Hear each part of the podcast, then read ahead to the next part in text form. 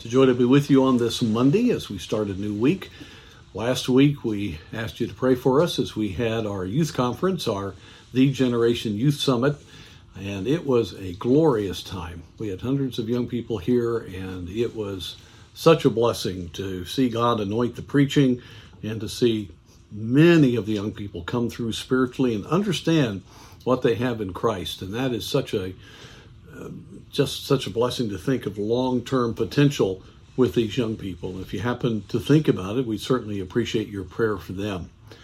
Today, as we think of encouraging ourselves in the midst of a very difficult situation, uh, I would like to bring to our thinking that there is an ultimate end here that we've got to co- constantly remind ourselves of and that is that, yes, we want to see political things turn around, we want to see the moral revolution undone. All of that is so critical. But we also need to realize that the people behind these movements need our prayers and that there is a very real hell that anyone that doesn't know Christ is facing. And so it isn't just a matter of us wanting things to go the right way, which is wholesome and good to want, but that there's a spiritual battle for the souls of people. Uh, the Lord Jesus talks about the fact that uh, it is better to have your hand cut off than to enter into life maimed. This is Mark uh, 9 43. And having two hands to go into hell, uh, into the fire that never shall be quenched, where their worm dieth not, and the fire is not quenched. And then it talks about the foot the same way. And it's a very sobering thing to think that Jesus Christ, the, the loving Son of God, would speak so directly about hell. But that's why he came. And I think many times we fall into the trap of wanting things to go better for us. Now, certainly, we want our churches to have freedom. We want to be able to get the gospel out.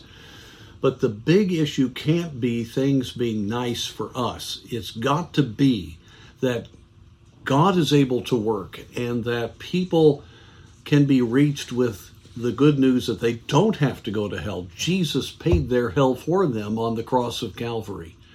And so as you think of top political leaders, pray for them. That's what 1 Timothy chapter 2 says.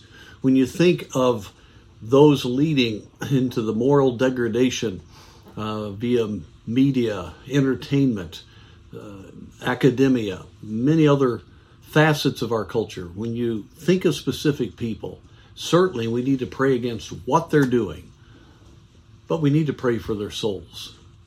God has shown many times great miracles. If he could bring Nebuchadnezzar to saving faith, he can bring anyone to saving faith. And so we need to have the testimony of a Daniel to be someone that prays morning, noon, and night.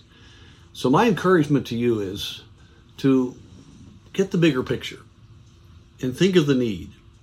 Look at the situations, not how they affect you, but how they affect the cause of Christ, and to think of the eternal destiny of folks. And if you do, it just changes everything. It will encourage you and it will help you understand this is an eternal battle and we are here to fight that battle for the Lord.